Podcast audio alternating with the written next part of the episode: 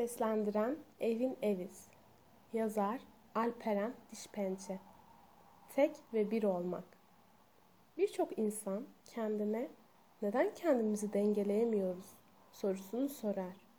Dengelenmek aslında simyasal bir dönüşümdür. Varoluşun özüne baktığımızda her şey bir gün yok olacaksa, evren kendi içinde çöküp bir hiç olacaksa, biz neden bu maceraya başladık? Neden sonradan dengeye gelecek bir şey baştan dengesiz oluyor? Aslında hepsinin cevabı aynıdır. Dönüşüm.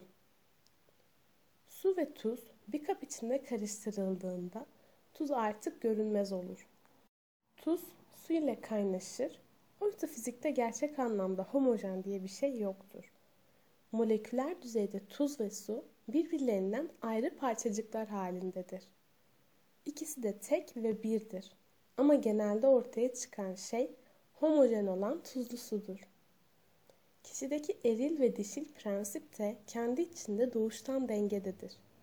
Başkaları yüzünden dengesizleşir. Ancak dengeye ulaşması da yine başkalarıyla mümkündür. Çünkü karşımızdaki insandan alacağımız eril ya da dişil enerji akışı ve frekanslar kendi içimizdeki saf enerjiden y'dir bir nevi antibiyotik gibi bağışıklık sistemimizi güçlendirir.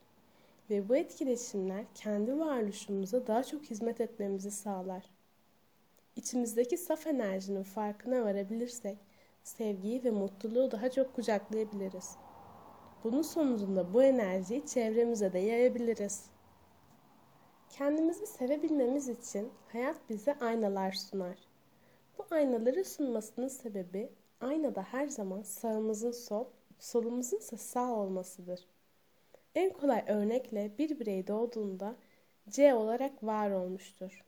Yaşı ilerledikçe kendini C yerine Y olarak görmeye başlamıştır. C istediği kadar kendini Y olarak görsün, istediği kadar kendisinden kaçsın, saklansın.